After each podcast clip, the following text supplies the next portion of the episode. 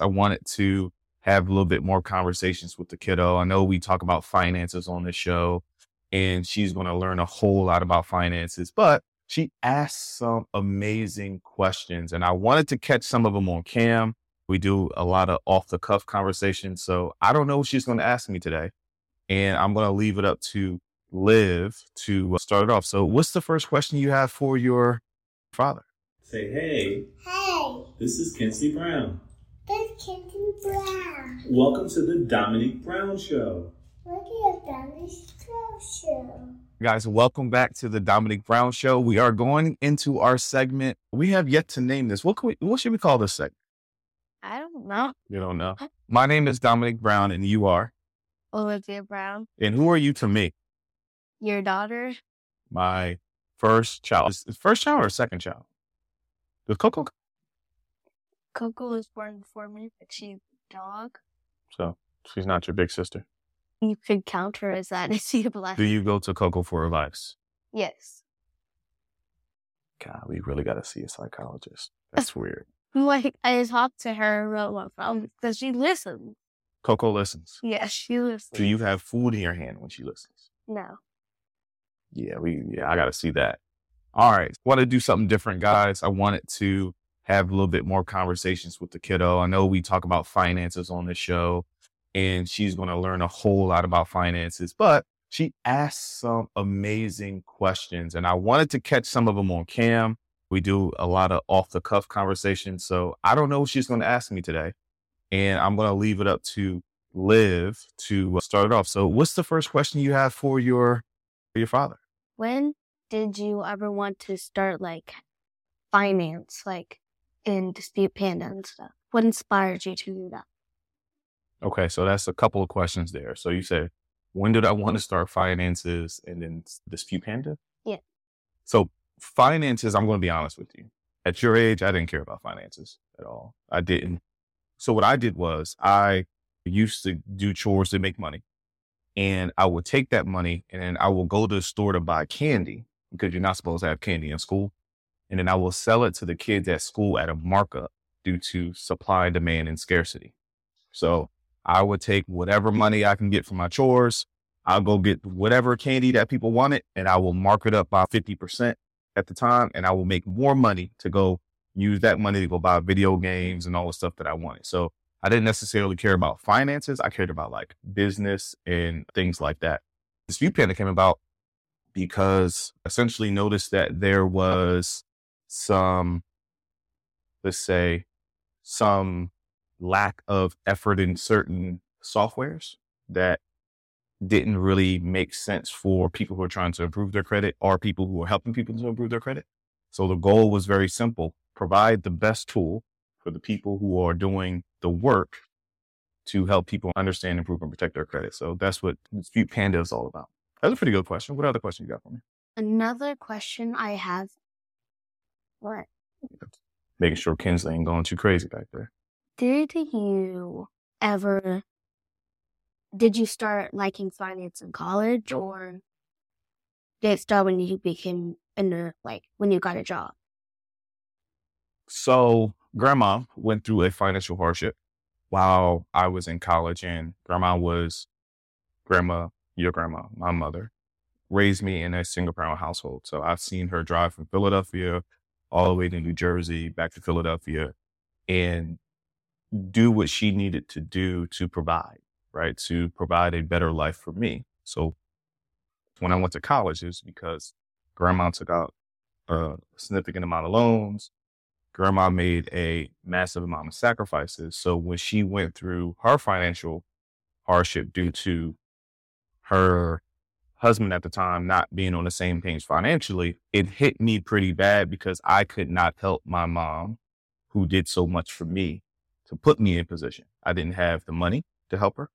I didn't have the knowledge to help her. So my journey into finances came to literally help my mom. And what I realized is that she had an issue due to like taxes. That's a whole nother conversation. You never want to have any issues with the IRS. It wasn't her taxes, it was her ex husband's taxes that caused the issues. But either case, what I realized is that your credit score or sometimes your financial issues are a byproduct of your financial behavior. You know how sometimes I tell you every action has a reaction?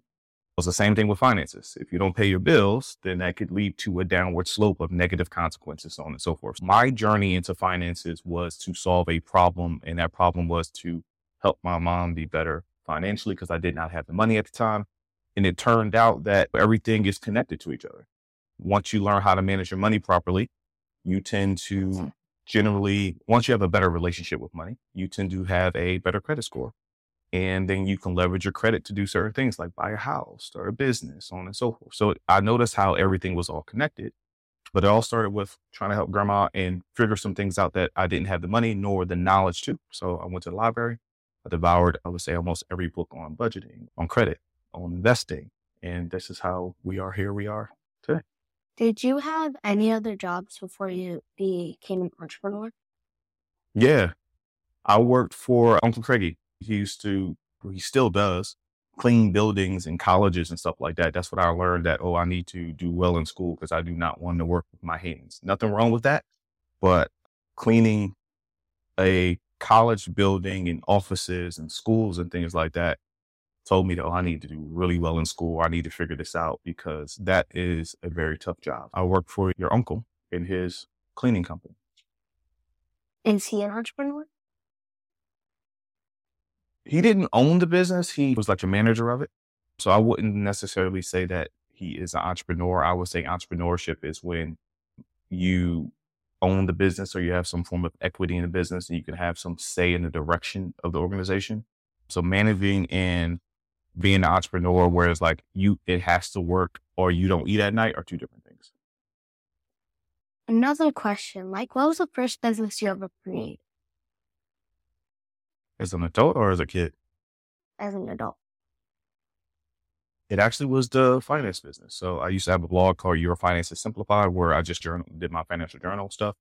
And uh-huh. the business, the Your Finances Simplified came about where after helping grandma, she said, you are pretty good at making taboo or complex topics simplified, hence the name Your Finances Simplified. So it was essentially helping people with budgeting, credit, investing. And I wanted to be a financial advisor. I realized that people who who were my age at the time or who may have looked like me, had the same skin color of me, there was a lack in financial knowledge there. So that was my very first job as well. Like even when I was working for somebody else, I was working in finance to bring finances to the masses in some capacity. They started off one-on-one services and then trying to be a financial advisor and then realizing that there's a lot of rules and regulations and stuff like that when you are a financial advisor. So dropped the licenses and essentially started trying to assist people at a larger scale. That's where the Your Finances Simplified Academy came about, where I teach people all these things in a DIY format with videos and so on and so forth. But it's always been finances from the door, like that. Helping, trying to get the knowledge or the income to help grandma made me realize what I was extremely passionate about. You might start off with trying to solve a problem.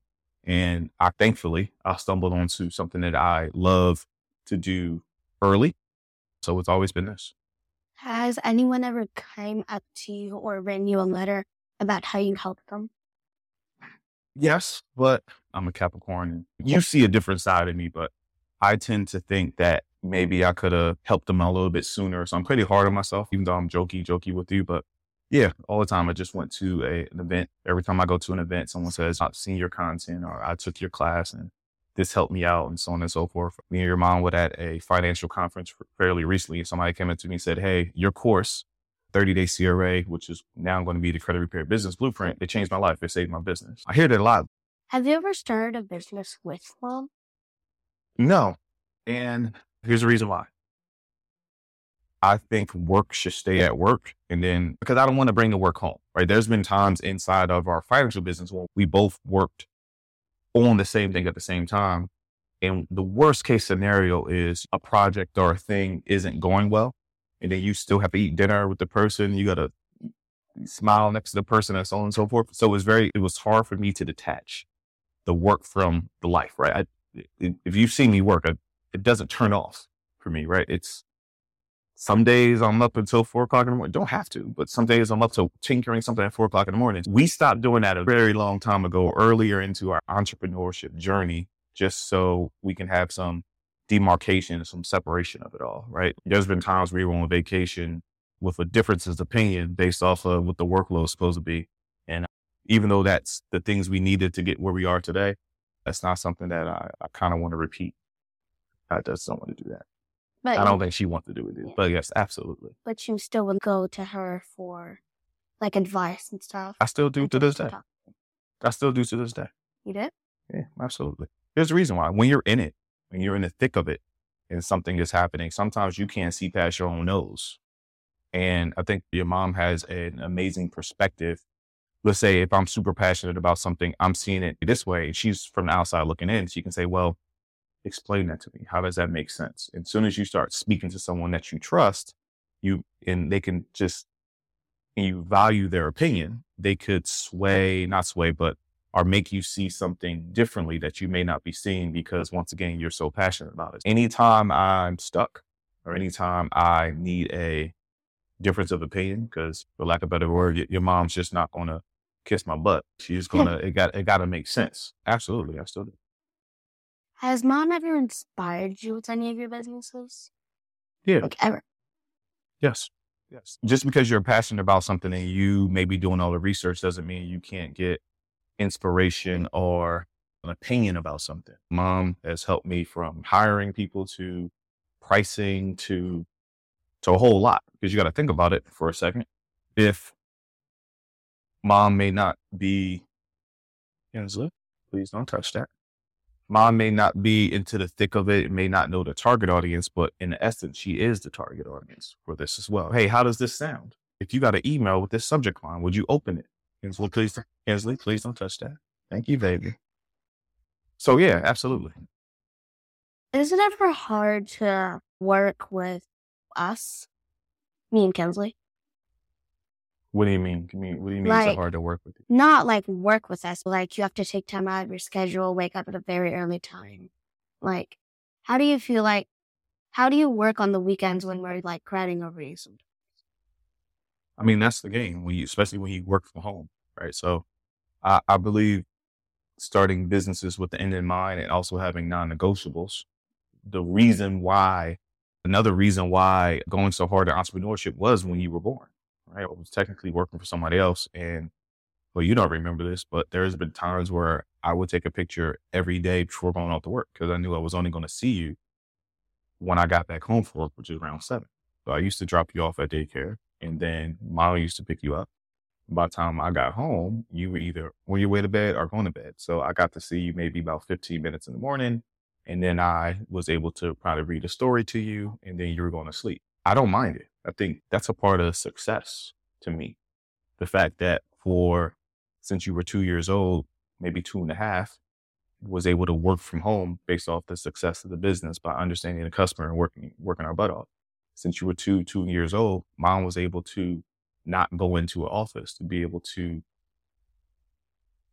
raise you how she wants to raise you as well. I don't mind it at all. Like at the end of the day, I don't do this for a paycheck. I do this because I literally love finances, right? So whether you guys crowd over me or not, I'm going to be working on it. Sometimes that includes me getting up at four in the morning because I know you guys get up at eight and getting my four hours in. Sometimes that includes me not working and staying up late to finish the work. Today we had the we had a double header, right? Not a double header, but you had a lacrosse game yesterday. You had a lacrosse game today, and then we went to the movie, so on and so forth. I think you work around that, right? So it's all intertwined for me. So it's never an issue. Now, from time to time, Kensley's crying and whining or and things like that's a little bit different, but I think it comes with the territory. I think it's a blessing to be able to hear the pitter patter of your kid's feet or you coming in with an idea or a question, and I'm still able to be present for everything. Have we ever gave you an idea for something? Um, yes. So, um, the the 30 day CRA app or the one click dispute app, and even some elements of dispute panda or made like, well, is this Olivia proof? or can Kinsley do this? There was one one point in time where you were sending the letters. You're watching cartoons. You're sending the letters for me. That's the mindset around it. Okay, can a ten year old do this or eight year old do this? Because once you are making, say, software services for the masses, you don't want it to be as complex, right? Absolutely. I'm always thinking with, did I explain enough where Olivia would be able to get it one time? For instance, if I'm talking to somebody about budgeting, credit, or investing, I'm thinking with you in mind. Is this lesson simple enough for Olivia to understand it? Because if you can get it and understand it means technically an adult who been there, done that, got the t-shirt, maybe 25, 30 years old or whatever age they are, they should understand it as well. From that perspective, yes, absolutely. I think when you get a bit older and you really start understanding the intricacies of business, of the business, you'll be able to provide more input on maybe the next product or next service. But I'll look at you and Kinsley as the measuring stick for how education or lessons are created. Have you ever fired? Oh, the book I did too. The Olivia's Olivia Learns Credit was based off of discussions with you and things like that too. Have you ever fired somebody? Yeah, Yeah, I've fired somebody and I've been fired. I think that is a part of entrepreneurship, right? Some people outgrow positions. Some people don't live up to expectations. Some people go on to do their own thing, but absolutely. I fired f- family members before. Yeah, like the, initially when we started this business, it was all family members. Me, grandma, auntie, uncles. Did you fire Cousins. Yes. I- Grandma, auntie. I did. you fired auntie? Yes. Why? what did she do?